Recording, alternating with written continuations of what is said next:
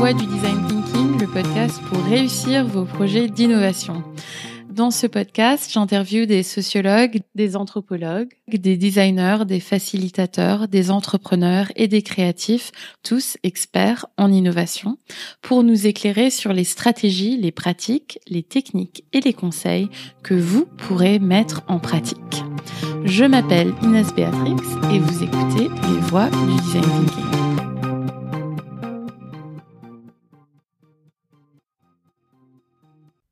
Aujourd'hui, je suis très heureuse d'interviewer Marie Glandu, UX designer, spécialisée dans la qualité des contenus web depuis 2008 et consultante et formatrice en UX. Marie aide les organisations à être plus performantes et à éviter l'échec en les reconnectant à leurs clients et à leurs employés. Le principe qui la guide est toujours de repartir des besoins réels des utilisateurs avant d'élaborer une quelconque solution et de concevoir les choses avec les utilisateurs plutôt que de leur imposer des choix. Son but est d'améliorer la vie des utilisateurs et de rendre leurs expériences de produits, de services, d'outils, d'espace, de peu importe optimale.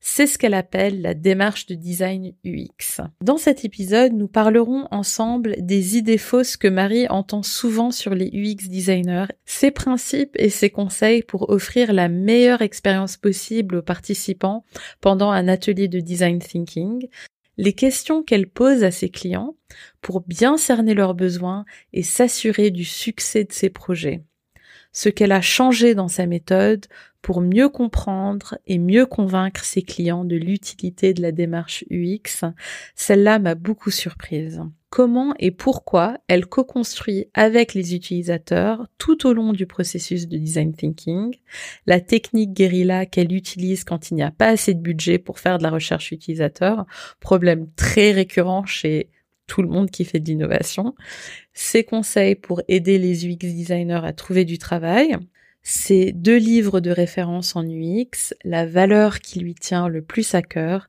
et beaucoup plus. Cette interview est riche et euh, je vous souhaite une très bonne écoute. Euh, donc, à force de rencontrer plein de personnes qui ont différents euh, niveaux de compréhension du métier euh, d'UX designer, je me demandais si tu pouvais partager avec nous peut-être les idées fausses que tu entends souvent sur ton métier. Ouh là là, c'est vrai qu'il y en a, pas mal, mais euh, bon, ce qui revient le plus, c'est qu'on croit que l'UX design ça s'applique qu'au site web, aux, applications euh, mobiles, enfin tout ce qui est digital, alors que pas du tout. Tu vois, cette démarche de conception, elle peut s'appliquer à tout, que ce soit des produits, des services, des, systèmes, euh, même des espaces, des espaces architecturaux. Et en fait, ce que j'aime bien dire, c'est qu'on vit vit en permanence des expériences utilisateurs. Euh, avec toutes les choses qui nous entourent. Donc il suffit de regarder là euh, autour de nous, hein, euh, cette table, cette chaise, cette pièce, le téléphone, la voiture. Et en fait, on, vit sans cesse des expériences d'interaction avec tout, toute la journée. donc c'est pas que pour le digital, c'est pas que les sites web et c'est pas que les que les applications mobiles et les logiciels. Quand j'ai commencé à, voir, à tout voir à travers le prisme de l'UX, en fait, je me suis dit mais mais c'est tout le temps quoi. C'est-à-dire que je même quand je suis dans mon lit, en fait, j'utilise mon, j'utilise mon lit, euh, j'utilise euh, voilà ma brosse à dents, ma douche. Euh, tu vois, quand je sors, que je, je roule, bah, j'utilise ma voiture, j'utilise je sais pas les panneaux, comment ils sont comment ils sont faits, est-ce que ils arrivent au bon moment, est-ce qu'ils sont lisibles, est-ce qu'ils sont enfin tout en fait. J'ai commencé, euh, ça devient presque une obsession, tu vois. Tu, tu regardes tout à travers l'expérience utilisateur. J'ai, dans mon téléphone des milliers de photos euh, de choses qui m'ont euh, soit euh, mise en difficulté, qui, soit qui m'ont agréablement surprise aussi. J'ai, plein de photos de, de choses quoi, de, je sais pas un eurodateur.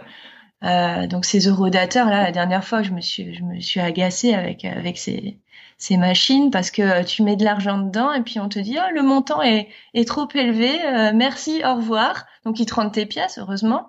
Mais ils te, ils, te, ils te disent au revoir. Euh, en gros, on peut rien faire pour vous et, et, recommencer tout le cheminement. Alors déjà, il faut mettre sa plaque d'immatriculation. Donc déjà celle-là, je la connaissais pas. Enfin, faut que, il a fallu que je retourne à ma voiture la première fois pour la prendre en photo. Excellent. Euh, donc tu vois, c'est des, c'est des trucs comme ça. Euh. et, et, ça, c'est tout au, tout au long de, tout au long de la journée. Après, quand je pars en voyage, généralement, je vois encore plus de trucs parce que c'est, je sors un peu de mon quotidien, donc je vois encore mmh. des nouvelles choses.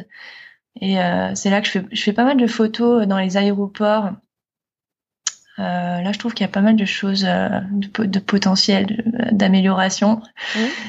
Euh, c'est sûr, c'est sûr. Ouais, ouais. Je prends tout, hein, tous les, les panneaux, les.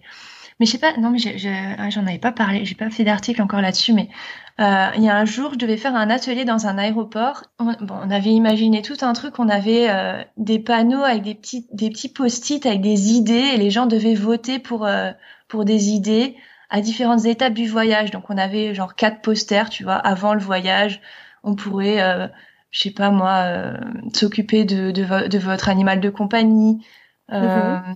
Vous annoncer la météo pour que vous choisissiez les bons habits. Mm. Euh, bon, enfin voilà, tu vois, il y a plein d'idées sur ces quatre posters avec des petits post-it. Et les gens devaient les. les Mais les gens, c'est qui? C'est les. Ah, c'est les gens dans l'aéroport. Dans l'aéroport. ok. Ouais, ouais, c'est dans le dans un des halls, tu vois, on était dans le hall A. Et, euh, et donc, je, donc on, met, on, a mis en place tout ça. Et puis, on avait un petit comptoir qu'on avait loué euh, à, l'aéroport. Et donc, on met tout en place. Et là, les gens commencent à arriver au, comptoir et à me dire euh, Bonjour madame, est-ce que vous pouvez m'aider à trouver euh, le hall B euh, bonjour madame, je ne comprends pas, l'heure de mon vol n'est pas affichée sur le tableau sur le tableau en haut. Bonjour madame, c'est où les toilettes Bonjour madame, est-ce qu'on peut fumer Il y a une salle pour fumer. enfin, que des trucs comme ça, je te jure. Hein. Et je me suis dit, mais en fait, cet espace-là, ce hall, ouais. il y a tellement de choses à revoir, tellement de... Il y, a, y a, tellement de questions qui, que les gens se posent, ils sont perdus, mm. les choses ne sont pas claires. Euh, et là, je me suis, si tu veux, j'ai, bon, j'ai quand même fait mon, j'ai quand même fait mon atelier euh, en parallèle, mais si tu veux, j'ai pris conscience qu'il y avait, il y avait des vrais besoins là, et je me suis demandé si, euh, bah, si les responsables de cet aéroport étaient au courant de tout ça. Le truc, c'est que ce qu'on, ce qu'on pourrait te rétorquer, euh, enfin, ce qu'on pourrait me rétorquer plutôt, c'est que c'est qu'on pourrait on pourrait dire bah, il suffit de mettre des personnes pour aider les gens dans l'aéroport tu vois, mettre, euh, me mettre comme moi là derrière un comptoir euh, à répondre aux questions des gens. Et pour moi, ça c'est une fausse bonne idée, quoi. Alors ça, peut, ça peut être un, en plus, tu vois, ça peut être un complément, mais je pense qu'il y avait vraiment des choses à revoir, euh, tu vois, dans le fond. Pour moi, mettre quelqu'un qui va aider, c'est plus, c'est plus un pansement sur une jambe de bois. Mmh. Euh, même s'il y a ce côté, le contact humain, etc. Et ça peut être un complément vraiment intéressant mais euh, il y avait quand même des trucs qui étaient pas clairs du tout. Sur le tableau d'affichage notamment, les gens s'inquiétaient de pas voir le, le, numéro de leur porte s'afficher. Euh, ils me montraient leur billet, ils arrivaient même pas à comprendre euh, quelle était l'heure de, de, vol sur le billet. Tu vois, même ah le billet était, était mal, mal, conçu. enfin, voilà, aussi pour des gens qui sont qui, qui sont étrangers ou qui parlent pas bien le français, ils mmh. enfin, c'était galère quoi. C'était galère pour eux et, et j'avais vraiment envie de de faire quelque chose pour eux mais plus que juste les renseigner, tu vois. Je me disais, il faut vraiment tout repenser, quoi. Les billets, les tickets, les billets d'avion, les, le hall, euh, les indications, les panneaux, euh, tout. Voilà. Et quand tu fais donc euh, des workshops en design thinking, quelles sont les difficultés que tu rencontres le plus fréquemment? Alors, les difficultés, euh, bon, c'est déjà que c'est galère de réunir plusieurs personnes qui sont overbookées euh, sur un créneau commun avec une salle, euh, une salle adéquate en plus. Donc ça, c'est un premier problème. Mhm. en plus, avec le télétravail et tout, je sais pas trop comment ça va se goupiller tout ça, mais enfin bon. et je vois et je vois des collègues qui font par exemple des design sprints donc, tu sais, c'est oui. design, c'est sprint de design oui, de sur 5 jours, 5 jours normalement. Oui, j'ai un bah, épisode là-dessus d'ailleurs. Ouais. ouais, et ben il y en a qui, qui les font même en, en un jour. Ok, bon, c'est pas un design sprint dans ce cas-là. Ouais, mais donc, donc ils, ils essayent de, tu vois, ils essayent de ramasser l'ensemble, de faire un concentré. Euh, et c'est juste parce que euh, les gens, en fait, les participants sont overbookés qu'on a du mal à les, à les réunir. Mm. Donc, euh, bon, c'est qu'il y a, il y, a, y a un vrai problème là-dessus. Bon, il y a une autre, pour moi, il y a une autre difficulté durant un atelier, c'est de réussir à, à, maintenir un niveau de stimulation élevé. Pour moi, ça, c'est un vrai défi. Mm. Euh, et je trouve qu'un atelier, ça, ça demande de, de, la préparation justement pour euh, pour pas se planter là-dessus. Ça s'improvise pas. Faut trouver les bonnes techniques, tu vois, pour stimuler les participants, pour les rendre plus créatifs. Euh, voilà, je, je, je, vois parfois des UX designers juniors qui disent, bah, qui pensent peut-être que euh, il suffit de mettre les personnes devant une feuille blanche et de leur dire dessinez vos idées et hop, c'est bon. tu vois, ça, ça va marcher tout seul. Alors qu'en fait, non, faut tout orchestrer minute par minute faut savoir euh, si l'exercice il est individuel ou un binôme, euh, comment on présente la restitution devant tout le monde ou devant un autre groupe. Tu vois, euh, qui parle, combien de temps, comment est-ce qu'on note les remarques, est-ce qu'on fait ça au tableau, est-ce que ça sur une, est-ce qu'on fait ça sur une feuille avec des stylos, des, gommettes, des, tu vois, il y a, y a, tout, tout, tout un truc à penser. Et puis souvent des exemples, non, qu'il faut donner aussi. Oui, oui. Pour débloquer un peu. Ou... Oui, oui, euh, bah complètement. Alors ça, c'est une autre difficulté que j'avais que j'ai notée, c'est que on voit que les participants parfois s'égarent ou bloquent ou qui passent à côté de certains points. Ouais. C'est quand tu circules dans les groupes. Euh, et, euh, et, là, bah, faut savoir rattraper les choses en live, euh, parce qu'il y a aussi potentiellement d'autres personnes qui sont dans le même cas. Donc, faut faut improviser, faut lever au plus tôt les incompréhensions et les, et les doutes. Mm. Euh, pour moi, la compréhension des consignes, c'est un point clé. Oui. Et euh, je trouve que, enfin, quand je quand je vis des ateliers, euh, bon, quand c'est des conférences, euh, il y a aussi des parties des parties ateliers, et je vois que les consignes sont pas toujours affichées en permanence, alors que c'est hyper important. Euh, c'est aussi important de les, de les formuler de façon concise et claire. Euh, moi, ce que je me donne comme euh, comme principe, c'est less is more. Mm-hmm. Moins c'est plus, tu vois. J'essaie de réduire au maximum les phrases de, de mes consignes euh, de trouver la formule la plus courte avec des mots simples pour que pour que tout s'éclaire pour le participant, tu vois, que, que ça aille droit au but euh, dans, dans l'esprit des gens. Et tu affiches typiquement euh, ta question où justement pour que tout le monde puisse la voir? Ben, généralement, alors il y a, y a des, hum, des slides, on fait des slides, mais le problème des slides, c'est que tu passes d'une slide à l'autre et on perd la, on perd l'éventuelle consigne. Mhm. Donc, euh, donc, ce qui est bien, c'est de mettre la consigne sur des petits templates aussi, des, des modèles, tu veux, des, des, des feuilles. Des feuilles, ouais. Des mhm. feuilles, tout simplement. Mhm. Ça, c'est bien. Euh, ça permet de bah, d'aider les gens parce qu'ils doivent, ils doivent remplir. Ça leur facilite la tâche. C'est plus ludique, tu vois. Tu mets la consigne sur la feuille, tu fais des petits encadrés, un petit rond avec, euh, par exemple, pour un persona, ils peuvent dessiner à l'intérieur un petit bonhomme. Tu vois euh, faut essayer. Moi, je pense qu'il faut essayer de rendre les choses euh, jolies aussi et ludiques. Ça aide beaucoup pour le pour les ateliers. Euh, voilà, essayer de aussi d'amener des petits objets si on a des cartes ou des dés, tu vois, quelque chose de quelque chose de matériel qu'ils vont pouvoir prendre en main euh, et qui va et qui va bah, en fait qui va améliorer l'expérience du participant parce que mm-hmm. l'UX c'est aussi euh, l'expérience des participants à nos ateliers. C'est mhm. ce qu'on appelle euh, faire de l'UX dans l'UX. Donc, moi, je dis dans l'idéal, il faut essayer de tester. Alors, c'est dur hein, parce que je disais au début qu'on a du mal à réunir les gens. Alors, s'il faut en plus les réunir pour tester ou réunir d'autres gens pour tester, c'est compliqué.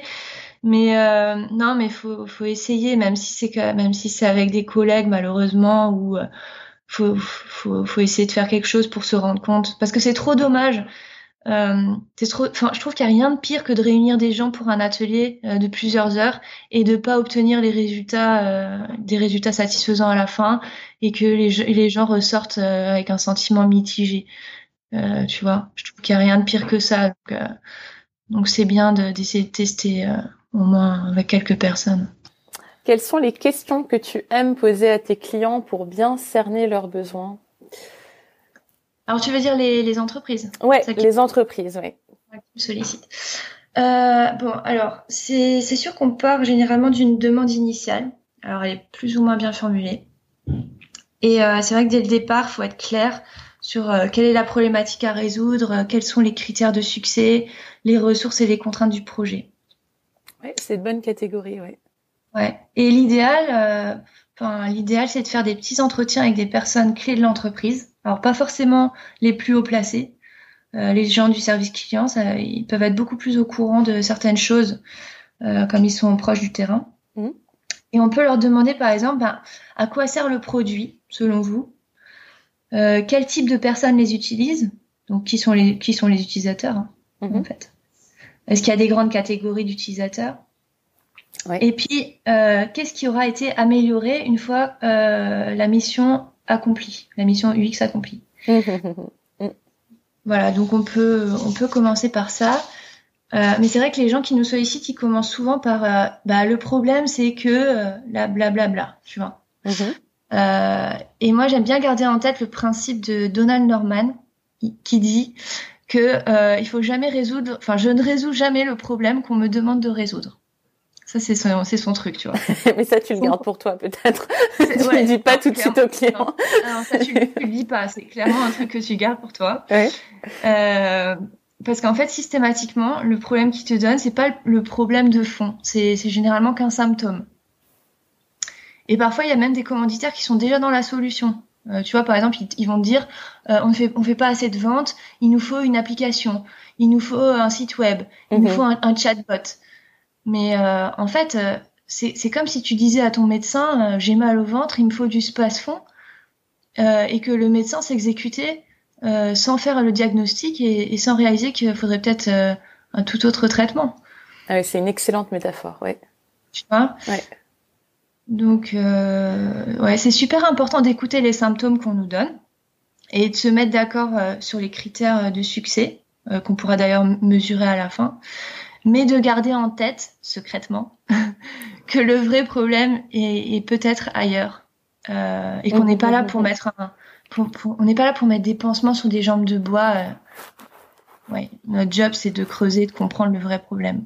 Oui, et justement, hein, comment est-ce que tu aides les organisations à s'approprier euh, donc une démarche de conception centrée sur l'humain?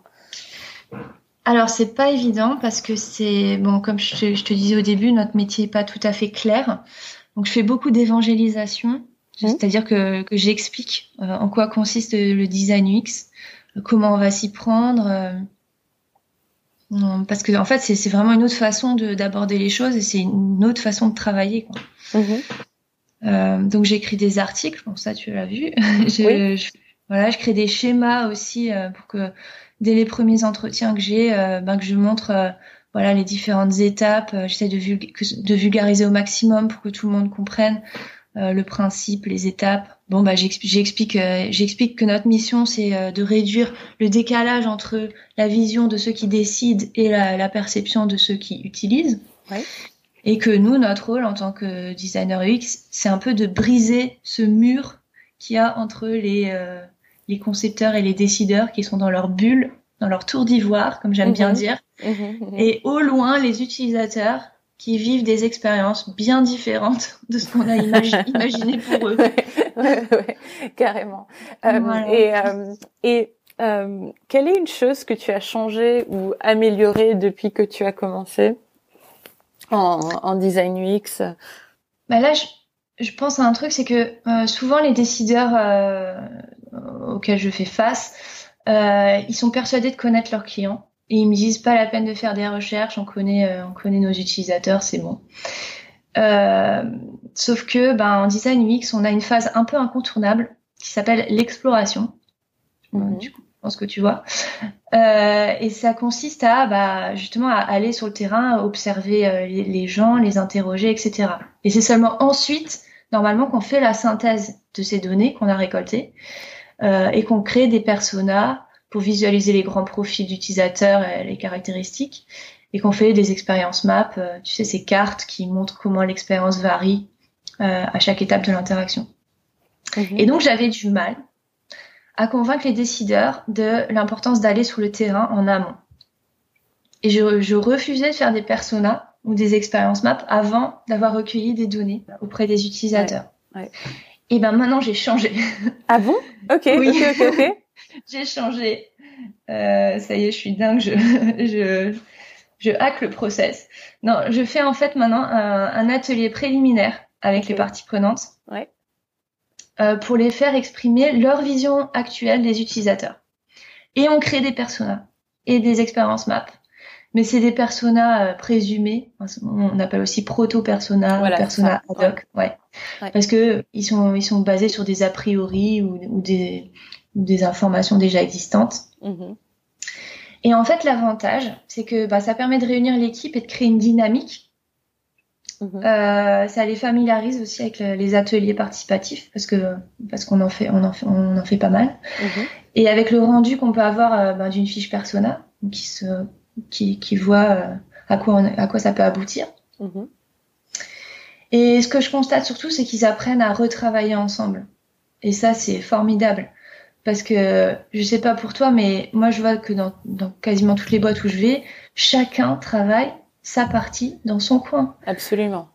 Euh, chacun est dans son, dans, son petit service euh, et, a des, sortes d'œillères et il ne s'aperçoit pas que de l'extérieur, bah, l'expérience que vit le client euh, n'a peut-être plus aucune cohérence, parfois plus aucun sens. Tu vois mm-hmm. Donc, euh, donc je fais cet atelier euh, en amont. Euh, et mais après, rassure-toi, hein, je, je, vais quand même sur le terrain. je me disais bien.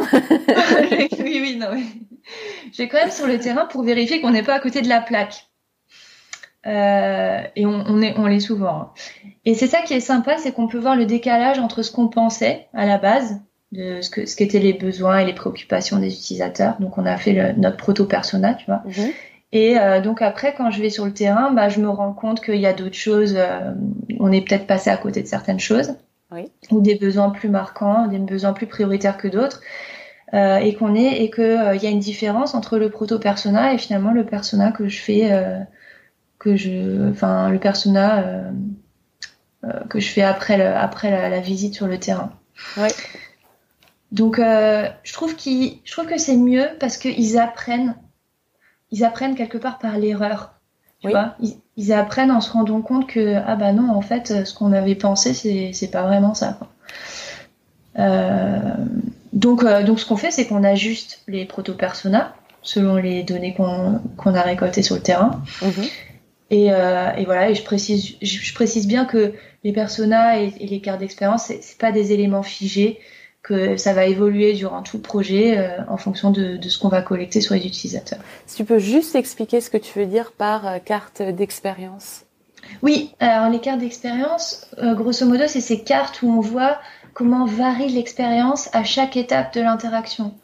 par exemple, avant que je, donc là je vais partir en voyage, donc quand je prépare mon voyage, avant, avant de partir, il y a une étape, tu vois, de, avant de partir. Ensuite, je, euh, c'est le, jour du départ, deuxième étape. Et comment varie mon expérience? Ensuite, je, je, suis en voyage, donc pendant le voyage, comment mon expérience varie? Est-ce qu'elle est positive? Est-ce qu'il y a des, des, des, événements qui la dégradent? Mm-hmm. Est-ce qu'il y a des, tu vois, des pain points, comme tu disais, des points de douleur, des points de friction, des choses qui vont me frustrer? Euh, par exemple, euh, je sais pas, l'attente à l'aéroport. Ben là, d'un coup, on va voir la courbe qui va baisser. Ouais. Euh, et puis euh, la courbe qui va augmenter parce que je sais pas, j'ai pu, euh, euh, je sais pas, je me suis acheté un smoothie à l'aéroport ou j'ai tout, j'ai n'importe quoi, tu vois. Euh, donc, donc sur ton, comment dire, sur ton X, t'as quoi et sur ton Y, t'as quoi? Ah, alors oui, peut-être que j'aurais dû commencer par ça. Euh, t'as le temps en fait en ligne en, en bas euh, et en, hauteur, en hauteur, quand tu montes, tu as le, la qualité de l'expérience, si tu veux. Voilà, les émotions positives ou négatives. Tu as un plus et un moins. Si tu veux, tu as un smiley, un smiley content, un smiley pas content pour, euh, faire un résumé. Euh... Voilà, après, on peut, encore rajouter des, éléments sur cette carte. Euh, c'est pas juste faire une courbe. On peut aussi mettre des petits post-it à chaque fois en, en, identifiant bien les problèmes que, qu'ils rencontrent, que les utilisateurs rencontrent à chaque étape. Mm-hmm donc qui vont expliquer les, la, les, la, la, chute de la courbe, par exemple, ou l'ascension de la courbe. Mmh, mmh. Euh, voilà, on peut, on peut même aller plus loin et commencer à faire de l'idéation à partir de la carte. On peut mettre des, pistes, des opportunités, des, pistes de solutions aux problèmes. Quand tu mets un, des post-it post problème en dessous, tu peux mettre aussi un post-it opportunité. Pour commencer déjà un petit peu à appréhender euh, des, solutions qui pourraient euh, être creusées plus tard. Quoi. Mmh, absolument. Mmh. Comment est-ce que tu co-construis avec les utilisateurs? Parce que j'ai beaucoup lu dans euh, tes articles, tu dis souvent que c'est très important de vraiment co-construire avec les utilisateurs donc, mm. je voulais savoir à quoi ressemble ce processus de prototypage qui est particulier. Il y a beaucoup de workshops qui se passent sans les utilisateurs, mais qui sont, on va dire, basés euh, sur une recherche terrain, mais mm. on ne co-construit pas forcément avec eux. Ouais, c'est ça. Euh, ben, je pense que ça va être, euh, ça va peut-être être, la, la, continuité de, de, nos, de, nos, de, nos, de nos façons d'exercer le métier. Mm. Ça va être, enfin, je pense ça va être d'injecter des utilisateurs, enfin d'intégrer des utilisateurs dans nos workshops, tout simplement.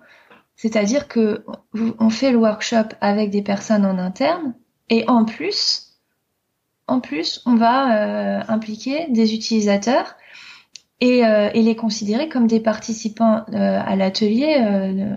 Enfin, tu vois, de normal. Il n'y a pas que les créatifs qui peuvent être créatifs.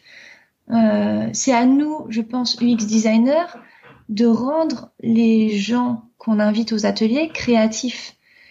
C'est à nous de trouver les moyens de les stimuler pour, euh, pour qu'ils génèrent des idées, etc., qui rebondissent les uns avec les autres, euh, sur les idées des autres. Mhm.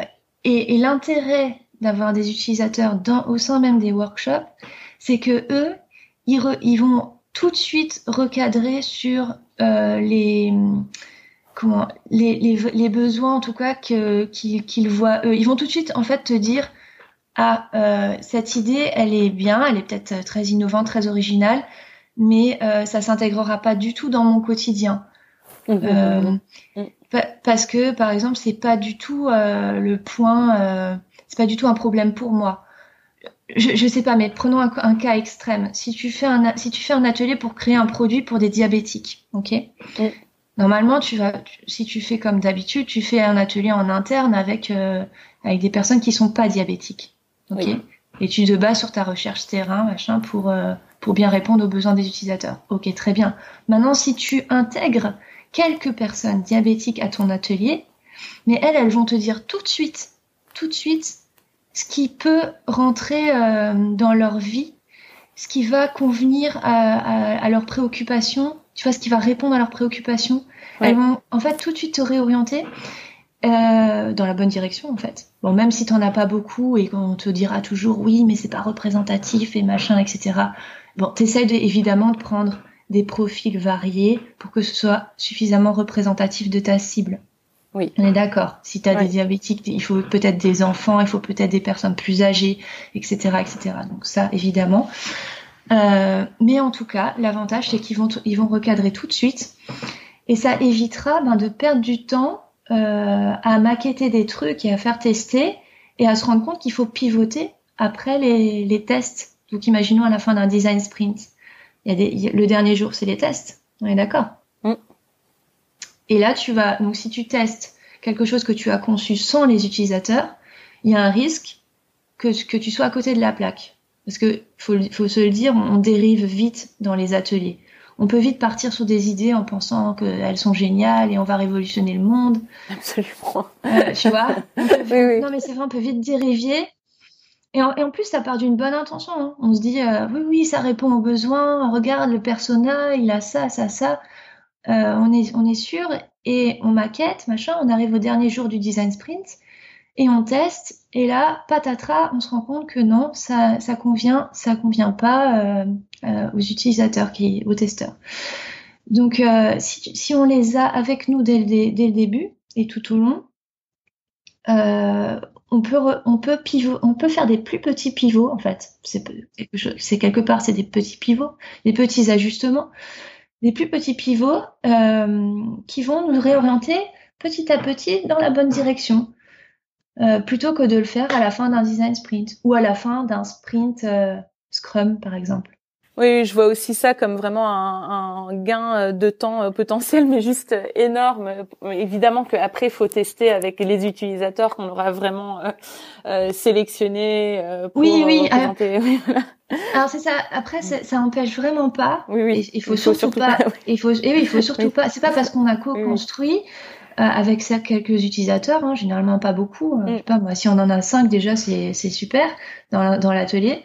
Euh, mais il faut surtout pas euh, se dire, bah, on n'a plus besoin de tester. Hein. Là, c'est c'est c'est faux. Il faut tester avec d'autres utilisateurs. Ouais, ouais, ouais. euh, Mais déjà, c'est un garde-fou en quelque sorte.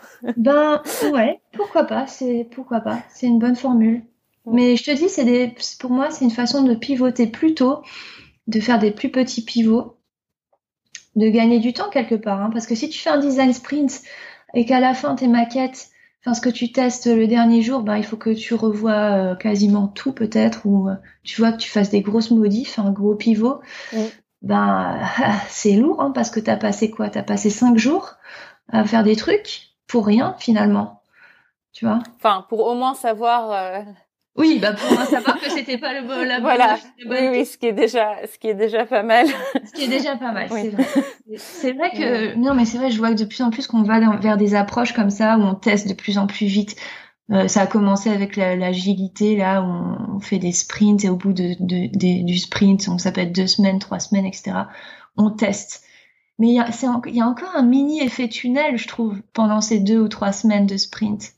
Tu vois ce que je veux dire? Oui, les, oui, fait, ouais. les, devs, on leur donne les user stories, euh, les, les, choses à développer, les fonctionnalités, et pendant pendant deux trois semaines ils font leur truc, et à la fin on teste enfin. Ah ouais, mais on aurait pu tester avant. on aurait pu tester sur des maquettes. Tu vois, il y a encore. Euh, je pense qu'on peut encore faire mieux, quoi. Tu vois ce que je veux dire? Oui, on oui, peut faire mieux. Et et aussi cette euh, cette approche lean startup on cherche à faire des MVP, MVP euh, minimum viable product. Très bien, c'est, je, trouve que c'est vraiment des avancées, euh, mais je pense qu'on peut faire encore mieux en faisant de la co des ateliers de co-création et en pivot, en faisant des mini pivots à l'intérieur même de l'atelier. Tu vois ce que je veux dire? Oui, en fait, en amont, euh, comment dire, euh, du MVP. Oui, c'est-à-dire que plutôt que de se dire, on va faire un MVP entre nous, donc l'équipe produit, hein, euh, et on va le tester au plus vite, ce qui, ce qui est très louable. Hein. Mais donc, il va falloir coder un petit bout fonctionnel, etc. Enfin, de, de, ce que j'ai compris du Lean Startup, hein, on va créer un petit quelque chose, un minimum, produit, euh, un produit minimum euh, viable. Viable, voilà, ouais. Voilà, et on va le, le lancer et voir si ça prend. Mm. Mais, mais, euh, mais en fait, on peut faire encore mieux, si tu veux, parce que là, ça veut dire qu'on va tester un truc. Bon, si ça marche pas, on pivote. Ok. Si ça marche pas de nouveau, on repivote. Et si ça marche pas, on repivote. Et à chaque fois, on va faire des, des MVP pour euh, pour trouver la bonne euh, la bonne euh, comment dire la, bonne, la bonne solution, ouais. alors que si on avait fait des ateliers de, de co-conception ou co-création, peu importe, avec les utilisateurs en tout cas, on aurait pu plus vite viser juste tu vois Oui, oui, complètement. Bah, si, si, c'est tout l'intérêt justement de cette phase euh, euh, de recherche utilisateur et de et de test avec les utilisateurs. Ouais. et euh, le, MVP, euh, ensuite, ça dépend. c'est une, grande discussion sur euh, quel est, enfin, quel est le minimum dans le minimum viable product. Ouais, ouais, ouais. Je sais qu'ils ils sont pas tous d'accord là-dessus. Ouais. Euh, mais c'est vrai que si euh, tu fais quelque chose de très abouti, ça peut devenir, euh, ça peut devenir vraiment très coûteux comme mm. comme processus. C'est ça. Moi, par exemple, je pense qu'on peut tester très vite avec des cro des simples croquis, des croquis ou même des ce qu'on appelle des storyboards, c'est-à-dire une petite bande dessinée qui va t'expliquer le contexte, le, la personne le, en question qui rencontre un problème et qui résout son problème avec une solution. Tu vois, en trois, en trois, quatre vignettes, tu fais des petits bonhommes, tu les dessines, euh, et ça peut déjà suffire pour montrer à des utilisateurs et dire est-ce que ça répond, est-ce que ça répond à, votre besoin, est-ce que vous vous retrouvez là-dedans, tu vois, pour tester des concepts très tôt en fait. Exact. Euh, quelles sont deux, trois pratiques que tu utilises euh, quand il y a un manque de budget sur un projet de design thinking? Alors, je pose la question parce que c'est une question qu'on se pose souvent. C'est un véritable problème, enfin que les, en tout cas, une, une, un problème que les entreprises ont euh, avec la méthode du design thinking, qui est souvent vue, euh, peut-être d'ailleurs à tort, hein, comme une méthode coûteuse. Alors il y a, bah, il y a tout ce que tout ce qu'on appelle les, les variantes guérilla donc euh, Karine Lallemand et Guillaume Grenier parlent beaucoup dans le livre 30 méthodes de design UX. Elle a fait pas mal de, de, de, variantes justement parce que les professionnels ont cette problématique de manque de budget, manque de temps. Donc par exemple, quelle est le, la, variante guérilla que je que j'aime bien utiliser quand j'ai pas le temps de faire de la recherche terrain ou qu'on m'en empêche, euh, c'est faire des personas confrontés. Les personas confrontés, c'est des personas que tu crées euh, donc toi-même, mhm. euh, sans, euh, sans les donner, sans aller sur le terrain en amont. Donc tu peux créer ça avec ton équipe, etc. en fonction de, des données que tu as déjà, des tendances, je sais pas, d'anciens sondages, etc. Et tu vas envoyer ce, cette fiche. Donc tu vois la petite la petite fiche du persona, hein, quand une photo, un nom, une description des, des pain points, euh, des motivations, des besoins, etc. Et tu, et tu vas envoyer ça, enfin en tout cas tu vas, tu vas confronter ça à des utilisateurs cibles que tu penses être dans le profil euh, du persona en question. Tu vois le, tu vois l'idée?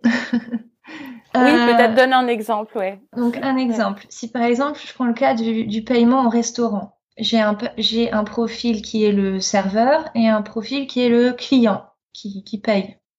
Ok, donc j'ai euh, grosso modo on va dire deux personas principaux. Euh, si, je commence à faire le profil, euh, je peux commencer à faire le persona serveur sans aller rencontrer des serveurs en amont.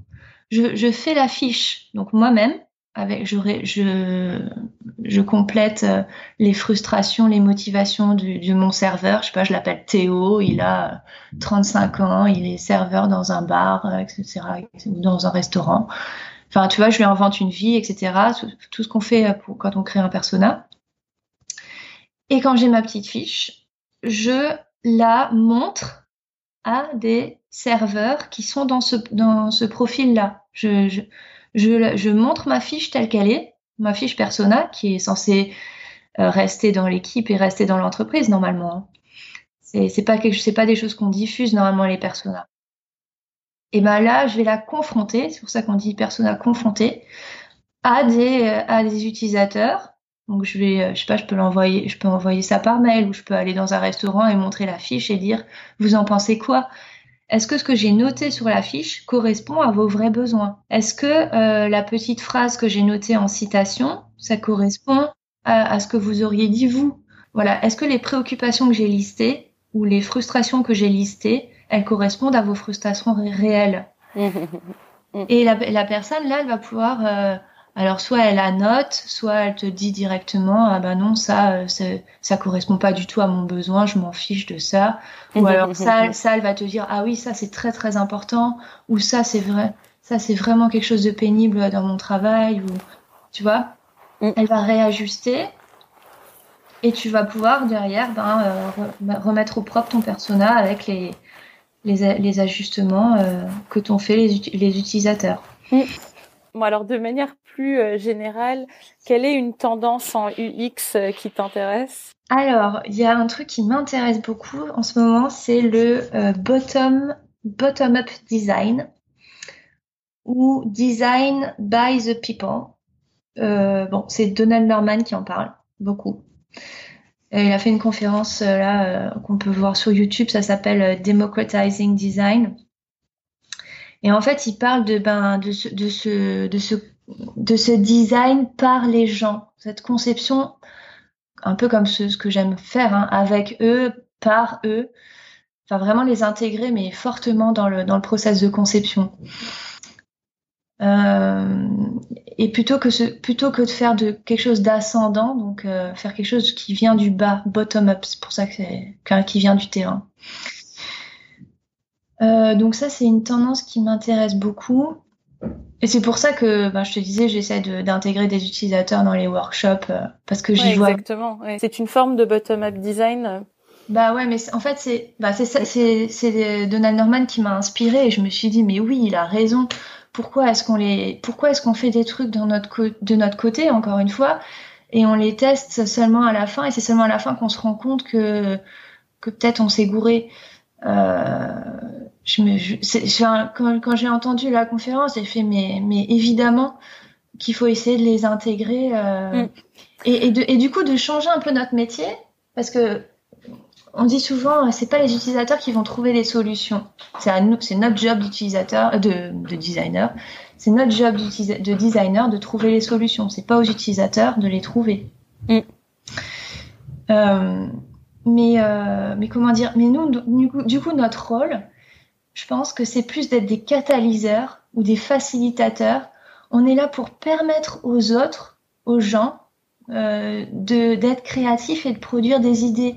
Tu vois, on est, on est là pour les rendre créatifs grâce à nos techniques.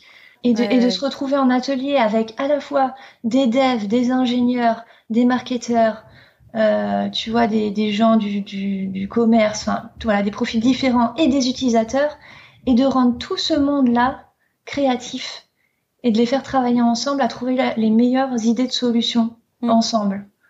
Et surtout, centré utilisateur. Tu vois? Ouais. Je pense que c'est c'est peut-être ça euh, l'avenir là que je vois de notre métier. En tout cas, moi, j'essaie de tendre vers ça. Ça, c'est une question plus personnelle. Enfin, qu'est-ce qui t'a motivé à euh, devenir ambassadrice UX euh, Ce qui m'a motivé, c'est de, de, voir, c'est de voir toutes ces choses qui sont mal conçues et qui posent des difficultés aux, gens. Hmm. J'ai vraiment envie de dire au monde qu'il y a une autre façon de, de concevoir les choses euh, et, et, de, se, de se reconnecter aux clients, aux utilisateurs et d'arrêter de travailler euh, du haut de sa tour d'ivoire et de croire qu'on a des super idées. Euh, essayer de, de co-construire euh, au maximum quoi. Mm. C'est le message que j'ai envie de porter. C'est pour ça que j'ai mis euh, ambassadrice UX. Oui. Mm. C'est parce que j'ai envie de, de dire qu'il y a une, une, autre façon de, de concevoir les choses. Ouais, tu as envie de diffuser ce, ce message. Euh, alors, est-ce que tu pourrais partager peut-être tes conseils pour trouver du travail en design UX pour ceux peut-être qui nous écoutent, qui cherchent en ce moment du travail euh, dans ce secteur? Ah oui. Je peux, je peux juste rajouter un bout de, de truc parce que je voulais dire absolument un truc juste sur la question d'avant. Ouais. C'est que, euh, c'est que avant que je tombe dans la comment on pourrait dire, avant que je tombe dans l'UX. La marmite de l'UX. Ouais, comme, comme Obélix est tombé dans la marmite. Ouais. Euh, avant ça, bah, j'étais euh, dans le camp de, de ceux qui disent euh, les clients sont bêtes, euh, ils y arrivent pas, euh, c'est de leur faute, tu vois, ils sont pas doués. J'étais oh. de, j'étais dans ce camp-là, tu vois. quand j'étais plus jeune, avec mes parents, je, je, pouvais être un peu mauvaise parfois quand ils n'arrivaient pas à utiliser un appareil je leur disais mais non, euh, c'est comme ça euh, que ça marche. En gros, euh, tu comprends rien, c'est facile pourtant, etc. Et, et en fait, j'ai complètement changé de camp aujourd'hui. Maintenant, je, quand je vois quelqu'un qui a, qui a des difficultés, je me, je me dis pas il est stupide. Je me dis mais mais c'est mal conçu en fait. Mmh. Le, le, concepteur n'a pas intégré les besoins et les capacités des utilisateurs. Euh, voilà, c'était juste la petite parenthèse pour dire que avant j'étais aussi, euh, enfin j'ai pas toujours été euh, dans cette. Je, vois des collègues ou des, des, personnes que je rencontre qui qui sont encore dans dans cet état d'esprit de dire ah mais non c'est pas c'est pas comme ça, regarde c'est facile, je te montre, etc. Enfin tu tu vois le tu vois l'état d'esprit? Oui oui oui complètement complètement. Enfin, moi, tu devrais savoir en fait. Et si tu sais pas, c'est un peu ton boulot de euh, euh d'apprendre à euh, utiliser un ordinateur, etc. et, voilà, euh, c'est ça. Et, ouais, ouais, ouais. Et quand je vois des gens qui réagissent comme ça, j'ai j'ai envie de, j'aimerais bien leur dire, j'aimerais bien leur expliquer mon métier. J'aimerais bien leur dire, on peut voir les choses autrement. Oui. on peut, on peut changer de camp. Moi aussi, je faisais partie de, je pensais comme vous avant. Moi aussi, je m'agaçais euh, quand mes parents n'arrivaient pas à faire marcher euh, la télécommande ou le téléphone. Mm. Je m'agaçais vraiment. Euh, et, et, moi aussi, je pensais, euh, c'est les clients, euh, c'est la faute des clients. Ils sont, je sais pas, ils sont pas doués. tu vois ce qu'on, tu vois le genre de choses qu'on peut qu'on peut vite penser. Je crois, je, trouve qu'on l'entend encore beaucoup dans les entreprises. Hein. Ah oui, mais euh, tu sais quand on fait des tests utilisateurs, ah mais t'as pas pris le bon le bon le bon testeur, tu vois. T'as pris ah euh, celui celui qui a des lunettes, euh, celui qui voit pas bien, celui qui ci, celui qui là. Bah ouais, mais c'est juste des gens normaux en fait, et il faut qu'on il faut concevoir pour eux. Il n'y a pas d'utilisateur idéal, et puis ça sert à rien de faire pour pour un utilisateur idéal, ça ne sera pas représentatif. Oui, et puis au contraire, designons pour les personnes qui ont justement des difficultés parce que ça le rendra encore plus facile pour les autres. Enfin, tout le monde, tout le monde gagne. Design inclusif, là, euh, oui, c'est ça, c'est ça. Mm. Voilà.